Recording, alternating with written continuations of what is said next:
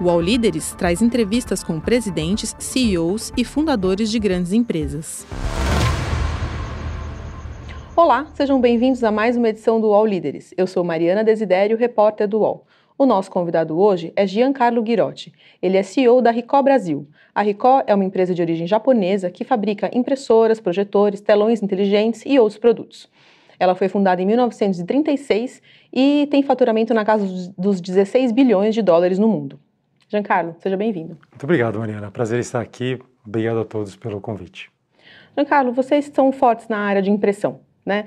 E, ao, ao, mesmo tempo, as pessoas têm imprimido papéis cada vez menos, né? Até quando que as pessoas vão imprimir documentos? A impressão vai ser algo importante? Legal. É, é uma pergunta que 10 a cada 11 pessoas me fazem, né?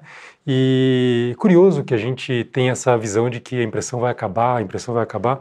É, efetivamente, Mariana, é, logo da pandemia, a gente viu uma afetação bastante grande no mercado em função de que a impressão está diretamente relacionada com o ambiente de escritório, né? ambiente de, de, de corporativo. É, no entanto, a gente viu uma recuperação nos últimos anos bastante grande do número de páginas impressas. Na minha corporação, especificamente, a gente cresceu ano passado em relação ao ano anterior, do ponto de vista de impressão, em torno de 36%, quase recuperando o número de produção de páginas de 2019. É, a grande verdade, o que a gente costuma é, associar, é que antigamente a grande maioria da, da, da, informação que trafegava, da documentação que trafegava no mundo, trafegava em meio físico, né, em meio impresso. Hoje em dia já trafega em meio digital. É, o que a gente vê hoje em dia é um descolamento do número de informações com o número de informações impressas. Mas é, eu posso te dizer que o número de páginas impressas no mundo ele tem uma tendência de um crescimento é, bastante marginal, mas sim ainda tem um crescimento. E vocês esperam que esse crescimento continue? Sim, a, a expectativa dos, de, de, quem investiga o mercado é que ainda haja um crescimento pelo menos nos próximos cinco anos. E, e quais que vocês entendem que são as principais demandas dos escritórios no Brasil hoje? É, é, é uma demanda diferente da, das demandas que vocês encontram em outros países do mundo que vocês atuam? Tem alguma particularidade específica? Cada país tem uma particularidade no uso de ferramentas, né? E não é, não é diferente com impressora.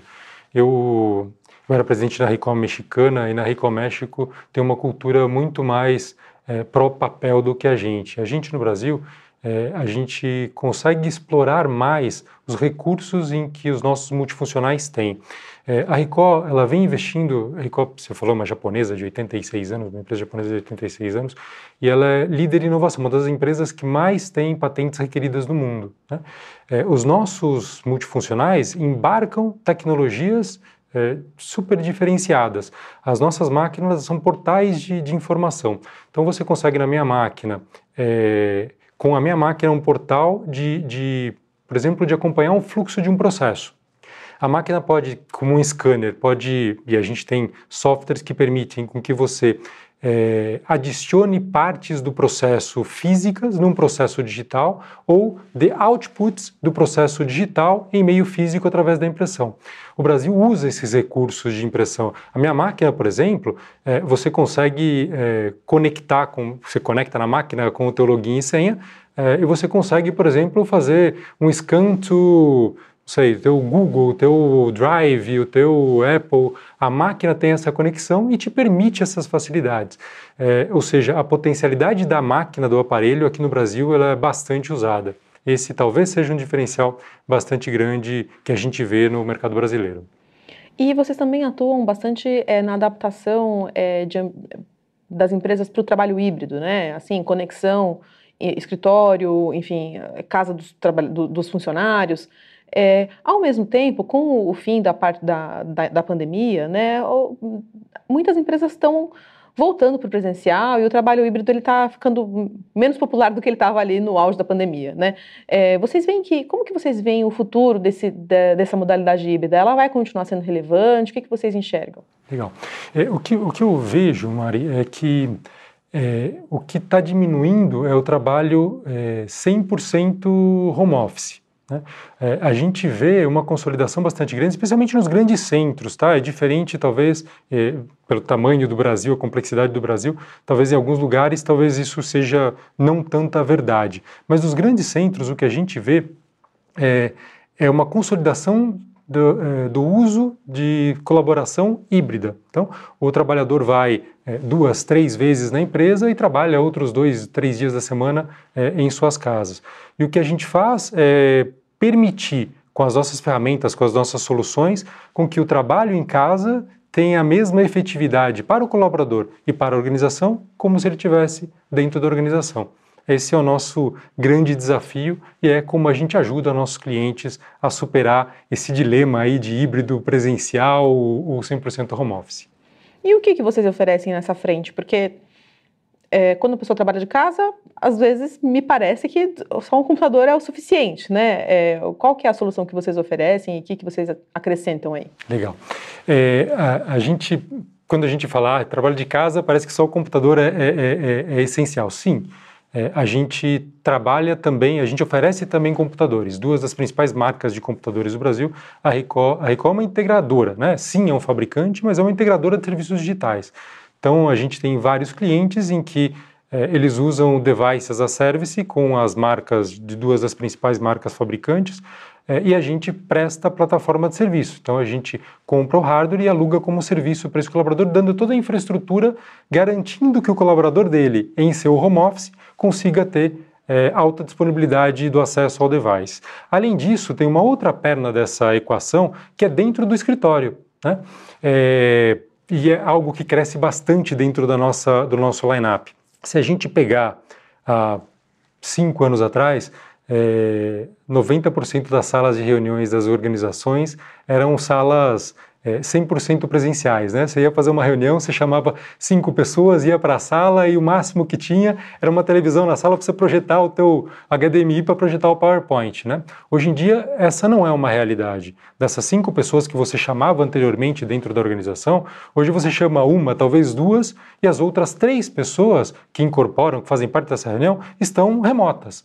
O que a gente faz é preparar as salas da, dos nossos clientes para que as pessoas que estão remotas tenham a mesma participação, a mesma efetividade das pessoas que estão presenciais. O que eu faço? A gente, nossos arquitetos desenham a, o melhor formato da sala com microfone, com câmeras que percorrem é, quem está falando, o interlocutor, etc e também incorporando parte da nossa tecnologia, tal como as telas, você falou no começo, a gente tem uma tecnologia de telas inteligentes, que são tablets gigantes de 86 polegadas, é, totalmente touch. Você consegue com se, for, se não for uma pessoa home office, mas duas pessoas em duas, duas, dois escritórios diferentes, você consegue colaborar a partir de duas telas. Ou seja, num slide ou numa aplicação um pouco mais é, é, complexa de, de, diagnóstico médico, etc., você tem dois médicos nesse exemplo colaborando numa imagem e um pode riscar em azul, outro em vermelho. Ah, eu acho que isso aqui pode ser aquilo, aquilo outro. Enfim, é, o que a gente faz é permitir com que isso flua, embora seja híbrido. E, e outro ramo importante para vocês é o das impressoras 3D, né?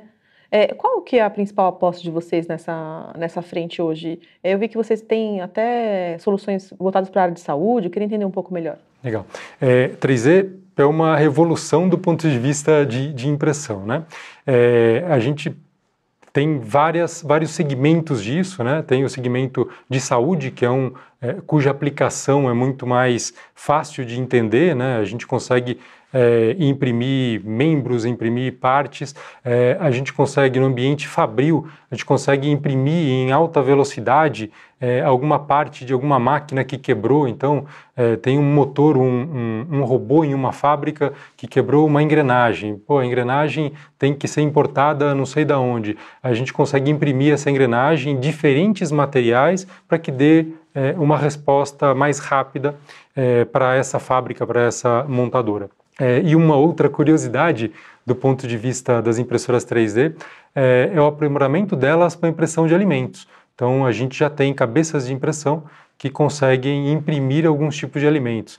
Eu me lembro que algum tempo atrás, aí com a especialista né, nessas cabeças de impressão, algum tempo atrás é, a gente tinha um evento, imprimiu um, uma bala é, dentro de uma impressora e podia se provar essa bala. Então, isso, isso é algo que vem do ponto de vista de impressora 3D. Esses grandes três aplicações acho importante a gente pensar para o futuro.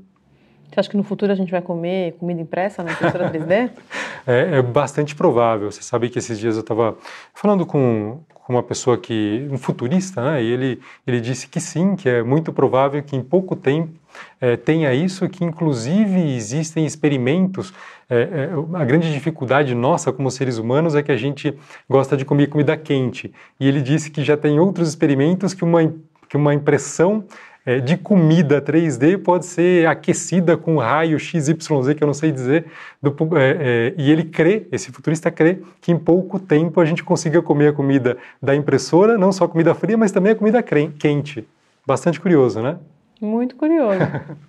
E o que, que, você enxerga que a gente pode esperar é, do avanço dessas tecnologias que a gente está falando para daqui 10, 20 anos? Assim, vocês atuam aí com alguns equipamentos de ponta, né? O que, que vocês imaginam? É, a, a, a Ricó, como eu disse, ela é líder em inovação. A história da, da, organização é bastante bonita de como a gente foi criando, né? É, a Ricó foi uma das pioneiras em, em, em câmeras, câmeras digitais, não, em câmeras né, fotográficas portáteis. É, logo ela avançou em, em, fax, impressoras, copiadoras, essas telas que ele disse. É, a gente conversando agora é, sobre imagem, né? A Ricoh tem uma câmera que faz foto em 360 graus. Então, é, uma entrevista como essa poderia ser feita em 360 graus com uma só câmera. O que a gente prevê com o futuro é que é, é a junção desses devices com soluções e talvez com inteligência artificial.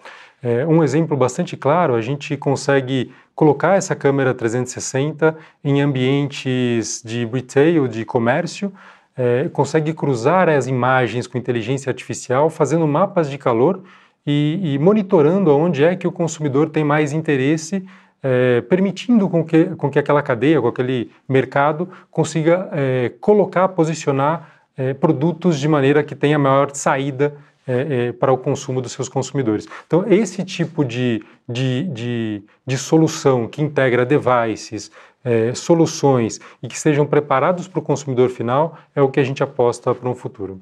E, e no futuro, é, a, vocês enxergam que a impressora 3D, por exemplo, ela vai estar tá mais popularizada? Vai ser como uma impressora comum hoje em dia? As pessoas vão ter nas suas casas? O que, que vocês imaginam? É, é, a gente acredita que pode chegar nesse ponto. Né? É, é, a gente faz uma brincadeira dentro da organização que, é, em algum tempo, ao invés de você pedir uma comida na tua casa, você vai imprimir a comida na tua casa. Né? A gente, é, caricaturizando, a gente faz essa brincadeira, mas a gente acredita que isso possa acontecer, não sei se em 10 anos, mas a gente acredita que isso possa vir a acontecer num curto espaço de tempo. Nossa, eu curiosíssima para ver essa impressora que imprime um hambúrguer, é tipo Imagina. isso? Mais ou menos. Imagina que a impressora para imprimir um hambúrguer, ela tem que ter lá os tem que ter uma farinha, tem que ter uma carninha ali. Um alface. um alface. É, é. A gente não chegou a esse nível ainda, mas uhum. sim é algo que imaginamos que com o avançar do desenvolvimento da tecnologia possa chegar por aí. E, e como que vocês imaginam que isso pode é atacar questões como é, a fome.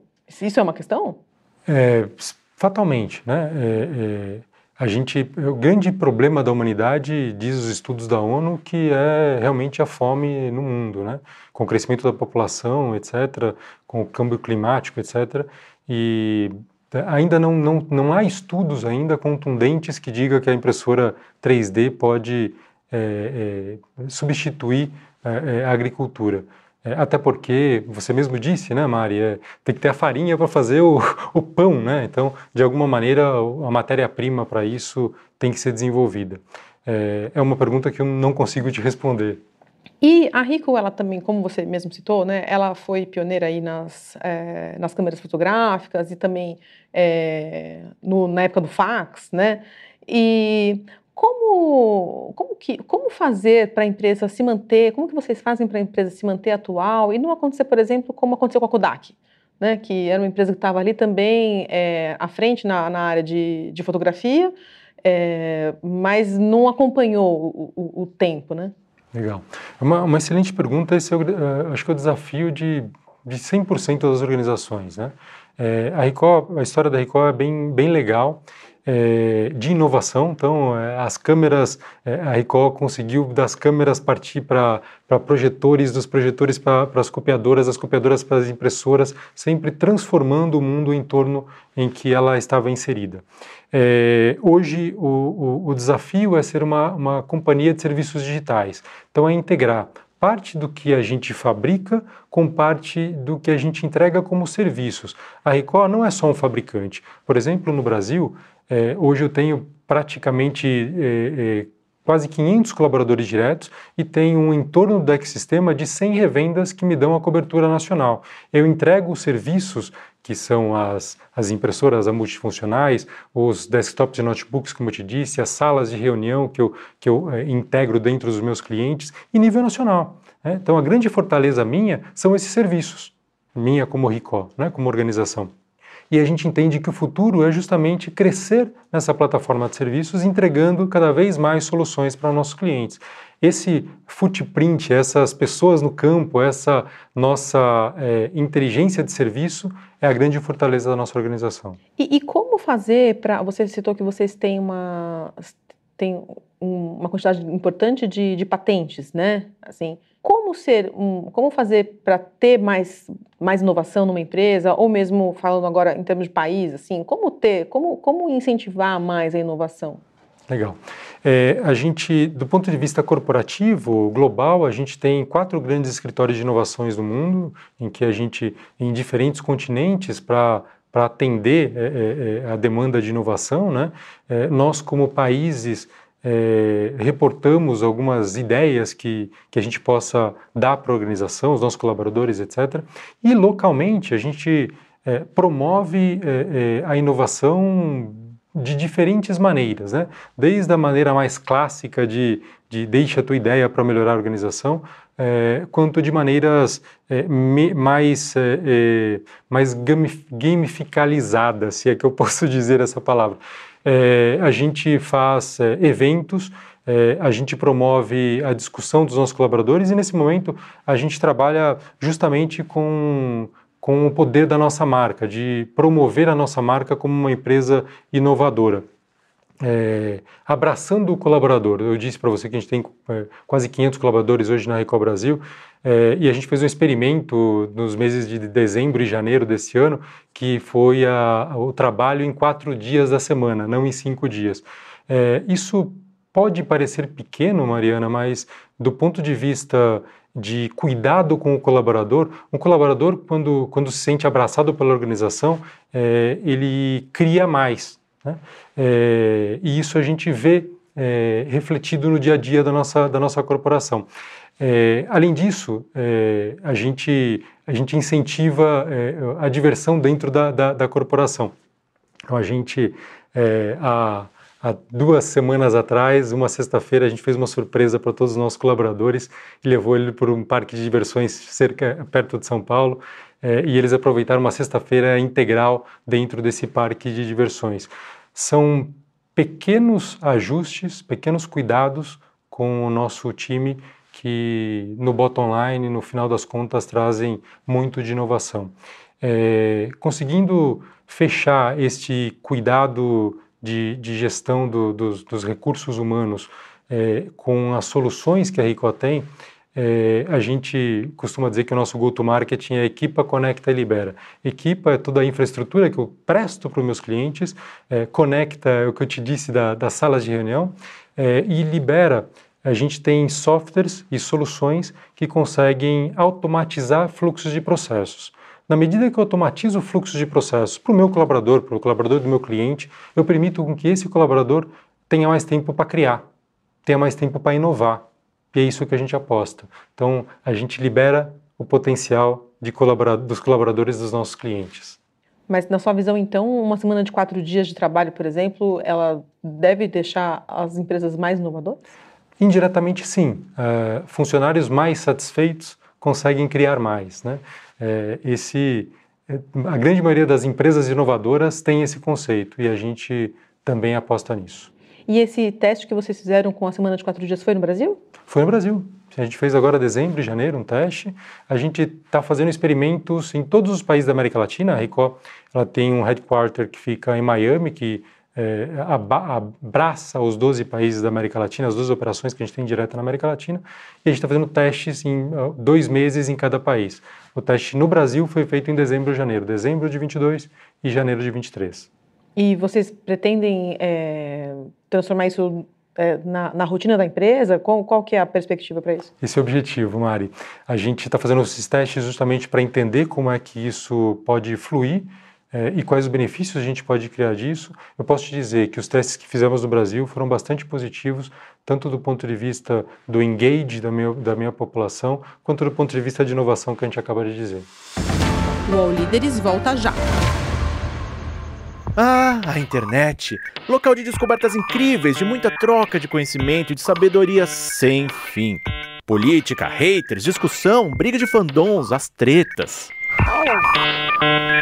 Poucas coisas ainda são capazes de fazer brilhar nossa luzinha interior. A fofoca, as celebs, as subcelebs, cultura pop, cinema, séries, TV, música, memes, os reality shows, entretenimento. E a partir de agora, os programas do canal Move são Splash. As questões mais relevantes da sociedade brasileira contemporânea, agora no YouTube. Mas, Chico, tudo com cara de Splash. Música, cinema, entretenimento, celebridades. Fofoca que a gente ama, os realities. Filmes, séries, curiosidades da cultura pop. E tudo que tá bombando na internet e no mundo. Até perrengue na fazenda vai ter. Aô, Splash! E tudo isso você também pode acompanhar nas outras redes sociais de Splash. Virou trend, virou thread, virou meme, virou Splash. E o, o, Brasil ele ainda é uma parcela relativamente pequena das vendas da Ricoh, se for comparar com o faturamento global de vocês, né? Assim, vocês cresceram no Brasil no último ano, mas é, ainda é, vocês tiveram uma receita de 16 bilhões e no Brasil a receita foi de 48 milhões, né? É, é como ampliar a demanda pelo, pelos serviços e produtos da Ricoh no Brasil? Esse é o meu desafio, Mari. Eu acordo todo dia com esse desafio. A gente quer, nosso desafio é ser o número um do mercado é, brasileiro nesses pilares que a gente atua. Né? É, como o meu portfólio é bastante amplo, é, a gente divide ele em algumas grandes é, fortalezas. Né? Então, é, eu disse aqui da fortaleza nossa de, de, de conexão, né, de comunicação. Eu, a gente conversou bastante da fortaleza nossa do, do Equipa, né, das, da, da, infraestrutura que a gente tem. É, a gente tem um crescimento bastante expressivo, buscando ser é, o número um também no mercado que a gente falou no começo de impressão, né? O mercado é, gráfico editorial, né?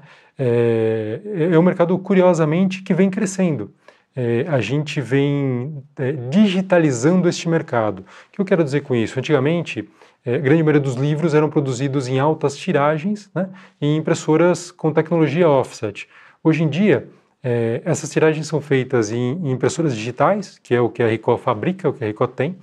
É, e qual a vantagem disso? É, primeiro, a personalização e segundo, a possibilidade de ter baixas tiragens com conteúdos específicos, é, é, várias é, alterações dentro do, do, do, do livro e, e, de qualquer tipo de, de, mensagem. Tem um exemplo muito clássico, bem legal. É, a gente configurou um livro de histórias, contos infantis, é, cuja princesa da historinha era o nome da menina que estava lendo. Então você dá para tua filha, não sei se você tem filha, você dá para tua filha um livro cuja princesinha da história é o nome da tua filha. Então ela está lendo lá, sei lá, Mariana. Mariana está lendo lá, Mariana, a fadinha. Isso faz com que a gente toque a criança e incentive a leitura desde da, da criança. Então esses são os pontos que a gente é, quer ter o desafio de crescimento e se tornar número um no Brasil. E, e vocês têm hoje cerca de 400 funcionários no Brasil, né? É, tem expectativa de aumentar esse número? Sim. É, a gente, do ano de, 20, de 22 para 21, a gente cresceu em torno de 10%, 12% o número de colaboradores e o nosso plano é crescer dentro desse ano mais a ordem de 12, 13% em número de colaboradores. Então a gente vem crescendo, a operação vem crescendo e é óbvio os colaboradores fazem parte disso e dão esse footprint que eu te disse para o atendimento nacional da organização. E qual que é o tipo de profissional que vocês demandam e o que, que vocês procuram num profissional? É, é, é a, a, pergunta do milhão, né? Como é, como é o profissional do futuro? É, a gente tem vários tipos de, de, de profissionais, né? O, o, o, desafio hoje em dia é, é encontrar profissionais, é, por exemplo, de vendas que tenha expertise de tecnologia e que consiga se comunicar bem, é, do ponto de vista de técnico, que consiga entregar o, o serviço, né? É, e a gente tem, eu divido a organização em três grandes áreas, né? A área de vendas, que é o motor da organização, a área de serviços, que é o que entrega o que os vendedores é, venderam, e a área de back-office, que eu faço parte, que é de como suportar tudo isso. Cada uma dessas áreas tem uma grande, é, uma grande característica de profissional que a gente busca. O de vendas é, é aquela pessoa que tem vontade de crescer e que busca é, busca tecnologia e crescimento. Ou de área técnica é aquela que mais tem é, esse, esse quesito de, de, de, de tecnologia, é, de expertise técnica, e, e, é um profissional cada vez mais buscado no mercado. Né? É, dentro da área técnica, a gente tem também os desenvolvedores, que fazem com que as nossas soluções sejam adaptadas ou configuradas para os nossos clientes finais. Também é um nicho bastante difícil de encontrar. A grande vantagem é que depois da pandemia, esse profissional ele pode ser contratado não é, diretamente relacionado com a praça onde a gente está, né? A gente fica aqui cerca de São Paulo, em, em Alphaville, né? E hoje é, o que a gente falou aqui de escritórios remotos de trabalho híbrido, a gente consegue ter uma amplitude de busca dos profissionais. E vocês têm contratado é, desenvolvedores em outros estados ou às vezes até outros países?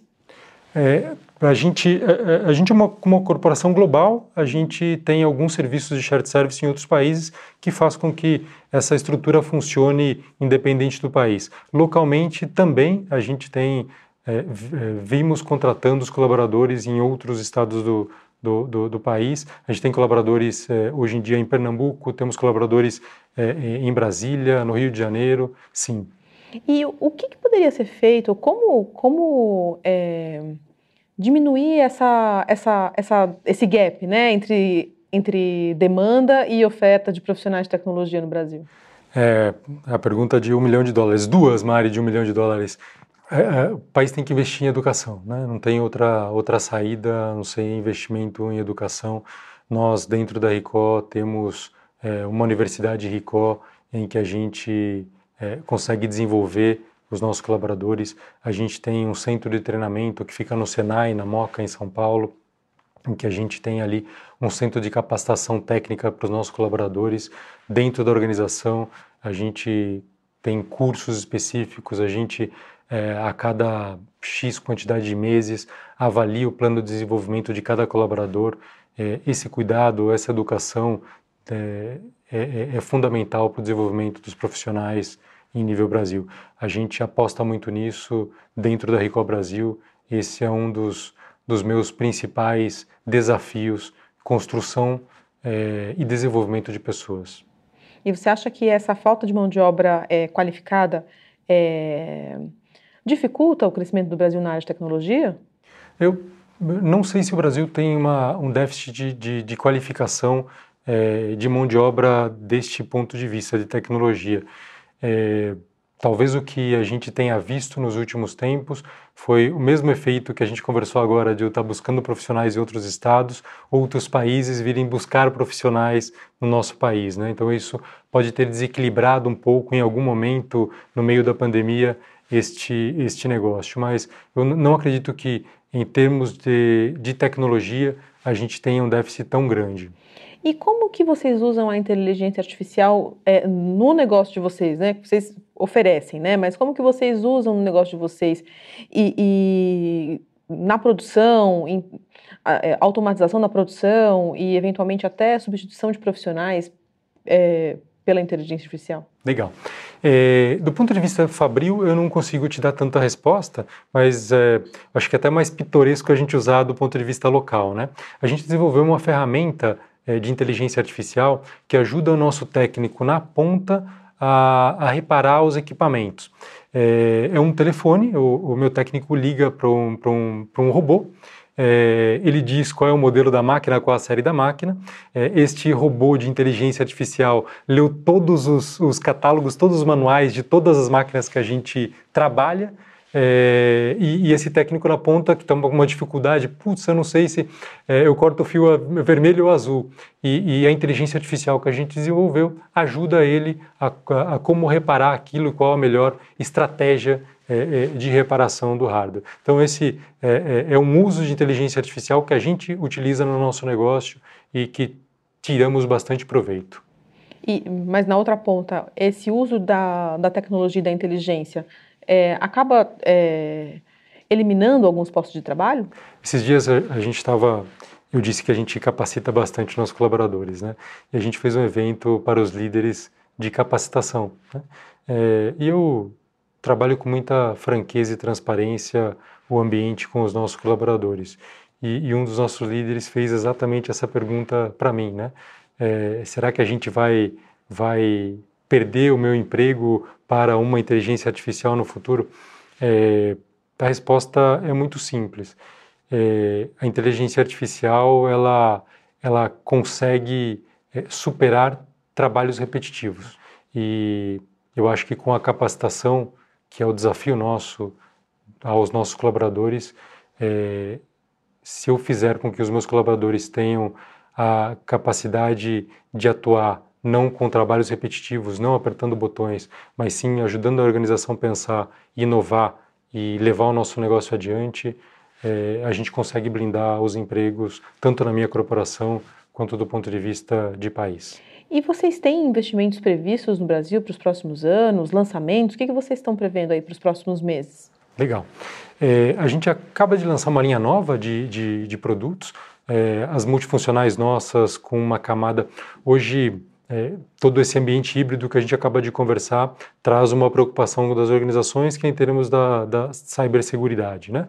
É, a gente acaba de trazer uma nova linha de produtos que tem uma, um ferramental muito grande do ponto de vista é, de, de, gestão de segurança das organizações. São os modelos novos, a gente está lançando. A gente tem um kickoff a próxima semana é, e a gente está lançando esses produtos na, na, próxima semana no Brasil. Do ponto de vista de soluções, a gente está lançando o que a gente chama de é, Rico Smart Flow.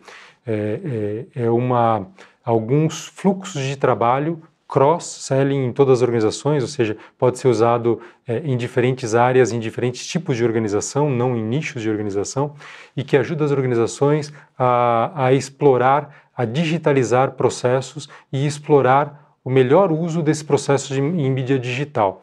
É, então, é, é, com as nossas plataformas, um líder pode aprovar qualquer tipo de documentação em qualquer lugar que esteja, com acesso remoto a qualquer tipo de documento é, uma pessoa que esteja viajando para uma outra filial dele no celular consegue fazer uma aprovação. Se tiver dificuldade e quiser imprimir o celular NFC minha impressora, ele encosta o celular na impressora, imprime o que ele precisa ver, é, é, eventualmente é, ler no papel para olhar, ou eventualmente assinar, digitalizar de novo. Ou seja, é, é isso que a gente que a gente está tá trabalhando de, de inovação no Brasil nos próximos meses. Então, trazendo é, produtos e serviços, né? Assim, é, e o que, que o, o, o, Brasil precisa fazer? Precisa, onde que o Brasil precisa melhorar para atrair mais investimentos de multinacionais como a Ricó? Para eventualmente ter uma fábrica da Ricó aqui? Como que é isso? É, é, é eu não consigo responder por que, que a gente não tem uma fábrica aqui, porque é, fatalmente os estudos devem levar em consideração a proximidade da matéria-prima, a cadeia logística nacional, etc. Né? É, a gente hoje no Brasil, o nosso principal, é, a nossa principal fortaleza é, são serviços. É, talvez essa é uma das razões de que não tenhamos uma fábrica aqui. O serviço que a gente entrega no meu cliente é a principal fortaleza do meu negócio. Meu principal fonte de receita é o serviço, não o hardware. Então, aí acho que eu explico um pouco a razão de não ter uma fábrica no Brasil. E, e quais são as principais dificuldades que uma multinacional como a Ricó tem para atuar no Brasil? Quais são os principais entraves, questões nacionais que de repente você precisa explicar lá para os seus é, colegas em outros países? É, eu acho que o principal detalhe, assim, do ponto de vista é, de, de, explicação é, é, é cultural, né? a gente, eu disse para você agora há pouco, a gente tem um uso, a gente faz um uso diferente dos multifuncionais, das soluções e, e, em que são feitos em outros países. É, a gente vê um crescimento diferente, por exemplo, do, de sistemas de comunicação no Brasil do que se vê em outros países. A gente vê um uso diferente, eu falei para você da câmera 360. O país talvez, o Brasil talvez seja o país que mais tenha uso dessas câmeras 360 em nível mundial. Então, é, de um ponto de vista, é o tema cultural. É, é, é, é os nossos é, os japoneses, os nossos é, é, líderes, perguntam: caramba, como é que o Brasil é, consome tanto é, câmera? Essa câmera chama câmera teta, tá? Como é, consegue, como é que consome tanto câmera teta? A gente é quase um líder na América Latina de consumo de câmera teta é, é, o uso, é, é a cultura é, é, do brasileiro, né? De talvez de, de, postar mais nas redes sociais. A gente é um dos líderes de, de uso de redes sociais no, no, no mundo, né? Então esse tipo do ponto de vista é, de explicação é, esse uso, né? me lembrei agora uma outra uma outra grande questão. A gente tem um, um, um modelo de entrada, uma multifuncional de entrada, em que o Brasil é líder de consumo da fábrica. Uma multifuncional pequena, é, de entrada, né, entry level, é, em que o Brasil é o maior consumidor da fábrica, em nível mundial. Você mesmo disse, né, o, o tamanho do Brasil, do ponto de vista do faturamento da Ricoh, é pequeno, mas nesse modelo de máquina, a Ricoh é um dos líderes, a Ricoh Brasil é um dos líderes mundiais. Ou seja, o consumo é diferente. A gente entende que também a pandemia favoreceu isso, né? na medida que a gente colocou essas máquinas na, nas casas das pessoas para garantir é, a utilização e, e, o trabalho em, em home office. É, mas, de novo, o, o, o, culturalmente a gente tem um outro tipo de consumo no Brasil. E, e, agora falando dos entraves, quais, quais que você entende que são os entraves para um crescimento é, de multinacionais no Brasil? É, talvez, é, Mariana, o grande, sei que já está sendo tratado isso, a gente vê é, é, o Congresso trabalhando, mas o tema dos impostos, né? A nossa cadeia tributária no Brasil, é, a complexidade tributária brasileira é bastante grande. É, eu disse para você, eu trabalhei na, na Ricom mexicana e lá para você fazer o custo landeado de um produto, você tem que multiplicar, fazer duas contas. Aqui no Brasil depende do NCM, depende de uma complexidade bastante grande de informações. Talvez essa é, seja do ponto de vista corporativo, do ponto de vista financeiro, um dos maiores, é, não diria entrave, uma das maiores dificuldades de entendimento para um, uma pessoa que nunca viveu no Brasil. E como que os juros altos impactam o negócio de vocês no Brasil? Atrapalha? É, sim. É, a gente faz outsourcing de impressão. Né? A grande maioria dos nossos negócios são feitos de forma de outsourcing, forma terceirizada. Né? É, nesse cenário, um dos principais custos é justamente a taxa de juros. Né? Quanto maior a taxa de juros, maior vai ser o custo de uso daquele, daquele serviço, daquela propriedade. Então, a gente sente que a taxa de juros é, pode estar é, diminuindo o crescimento é, da, de consumo da nossa organização. Quando você fala outsourcing, é como um aluguel? Como um aluguel, isso. Terceirização, outsourcing talvez a melhor palavra. Né? Então, as empresas me contratam, é, querem fazer a sala de reunião que, eu, que a gente conversou aqui. É, não quero investir, eu quero que você, Ricó, venha, faça isso para mim e me cobre isso como serviço. Né? Para o meu custo, eu tenho que comprar e, e, tenho que dividir isso em forma de serviço e uso a taxa de juros como um dos componentes dessa análise. E, e o preço da gasolina, né? O preço da gasolina, é, a gente teve aí recentemente a decisão da Petrobras e a expectativa é de que o preço é, caia agora. Isso tem impacto no negócio de vocês? Tem é, de dois grandes lados, né? Eu disse que o maior é, custo meu, maior é, é, receita minha, melhor dizendo, e invariavelmente o custo é, vem da, da, minha força de serviço e minha força de serviço normalmente está no cliente, ela vai para o cliente. Né? É, é, a, a, solução de uma sala de reunião eu não consigo tirar do cliente, né? então meu técnico tem que ir no cliente configurar, meu técnico tem que ir no cliente fazer manutenção, etc. Então sim, é, é, tem um impacto e óbvio o impacto do custo logístico de trazer mercadoria para o Brasil, etc. e dentro do Brasil a gente tem dimensões gigantes, né? enviar é, algum produto, é, um toner que seja, falando do mais básico, por uma impressora é, em Manaus, é, tem um impacto de frete bastante importante e a redução do custo da gasolina e do diesel tem um impacto bastante importante nisso para mim. Então, acho que pode, pode é, é, levar a, a um aumento da demanda, a um ambiente de negócios mais propício? Sim, fatalmente o custo do serviço pode diminuir com isso. Se a gente conseguisse também reduzir a taxa de juros, seriam dois fatores é, importantes que podem reduzir o custo na ponta final. E como que você está avaliando o governo Lula até aqui? É, é, é um bom governo. É, eu, como presidente da organização, estou há dois anos e meio na organização, sei que em pouco tempo não dá para fazer é, mostrar muita coisa, mas eu entendo que a condição está sendo, está sendo boa da, da, da, da política e também da política econômica e, e acho que é, a economia mostra é, é, resultados, mostra, mostra que é, parece, aponta para um, para um futuro bom é, nos próximos anos. E um ponto que você comentou é que uh, o, a impressão de papéis, o número de papéis impressos, né, ainda que a proporção de número de documentos existentes é, seja menor, o número de papéis impressos ele continua crescendo. Como que vocês olham para isso do ponto de vista da sustentabilidade, né? Porque não imprimir, às vezes é uma questão, olha, não imprima, vamos economizar. Como que vocês veem isso do ponto de vista da sustentabilidade? É, papel hoje ele não derruba árvores. Todas as madeiras que produzem papel, é, especialmente no Brasil, elas são madeiras plantadas de reflorestamento, plantadas exclusivamente para, para a produção de celulose.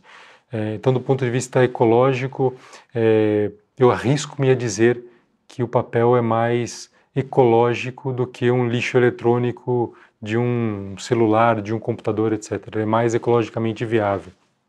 É, é, a gente do, o outro ponto que você pode explorar seria, pô, então a tinta que, que usa no papel, etc. É, eu acabei de dizer que a gente está lançando um produto e, e agora no nosso kickoff é, e esse produto ele vem com uma tecnologia embarcada nos toners, a gente é, basicamente usa toner que é pó e não tinta que é líquida, né? É, e esse toner ele tem é, é, mais de 90% de reciclagem. As máquinas são feitas com mais de 90% de, de material reciclado. Então, o impacto ecológico nisso a gente está mitigando. A Rico é muito preocupada com isso. É, e a gente tem um compromisso que até 2050 a gente libere 0% de CO2 na atmosfera. As máquinas, as impressoras são feitas com material 90% Sim. reciclado? Sim. Todas as impressoras? As novas que a gente está lançando agora, é, esse modelo que a gente lança agora, está lançando com um alto índice de material reciclado. Ou seja, é, é, é, é bom ter essa impressora porque o reciclo é algo que, que hoje em dia está no lixo.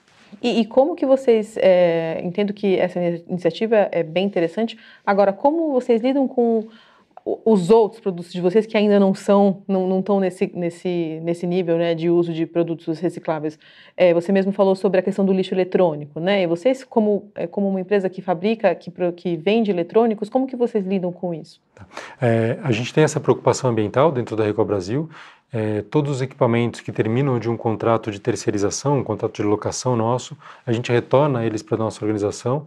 É, o que a gente pode é, é, fazer um refurbish, uma é, reformulação, a gente reforma e, e, devolve ao mercado, né? É, quando você contrata um serviço, não necessariamente está contratando uma máquina nova, então a gente devolve ao mercado. E caso chegue na vida útil final do equipamento, a gente tem no nosso laboratório uma forma de desmontar todos eles e, e, e destinar cada peça para o que ela pode ser reutilizada. Então, é, o metal para uma para uma é, reciclagem de metais, o plástico uma reciclagem de plástico, etc. Esse é o compromisso da RICO aqui no Brasil. E outro ponto que eu, eu, gostaria de retomar rapidamente é você comentou sobre a, hum, a, impressão, a impressão 3D, que vocês têm é, pesquisas hoje na área de saúde e também na área de alimentação. Queria entender um pouco é, do ponto de vista prático, essas soluções, elas elas, alguma delas já está no mercado? Ou, ou em que pé que vocês estão nessas pesquisas? É, do ponto de vista de healthcare, é, já tem utilização disso na prática. É, no Brasil, eu posso dizer que ainda não, mas sim, no, lá fora a gente já tem isso na prática. E do alimento ainda está mais em protótipo. E essa, é, essa aplicação prática na área de saúde, explica um pouco mais como que é. é a gente tem bastante é, a gente consegue imprimir células é, de, de, de, corpo é, e também é, para reparação de cirurgias. Então, é, uma, uma aplicação que, que, que, a gente viu anteriormente, é, quando uma pessoa tem um, um, um osso é, quebrado e tem que fazer aqueles, lembra aqueles pinos que colocava na perna? aquilo hoje pode ser feito personalizado no tamanho correto para a perna, produzido numa impressora 3D. Isso, a personalização, entendo que é, Imagino que seja um, um, grande benefício de ter a impressora 3D para fazer, né? Porque aí a pessoa faz ali uma peça personalizada. Agora, no setor de alimentos, qual, quais que vocês entendem que são os benefícios? Como, como a gente está em protótipo ainda, é, eu não consigo explorar tanto contigo, né? É, eu, o benefício deve ser o, o, o, mesmo, a velocidade com você tem o teu material ali na tua, na tua casa e, e eu imagino, é, é, é aqui é mais é, hipótese, né? É, que você consiga colocar o seu sazon, o seu tempero em função do que você goste, né? mas, de novo, ainda é algo bastante futurístico e a gente está em desenvolvimento. Tá certo. Giancarlo, essas eram essas minhas perguntas. Agradeço pela presença aqui. Um prazer ter conhecido você, um prazer participar dessa entrevista. Muito obrigado. O podcast UOL Líderes tem reportagem de Mariana Desidério, produção de Cláudia Varela e edição de áudio de Isabel Rani.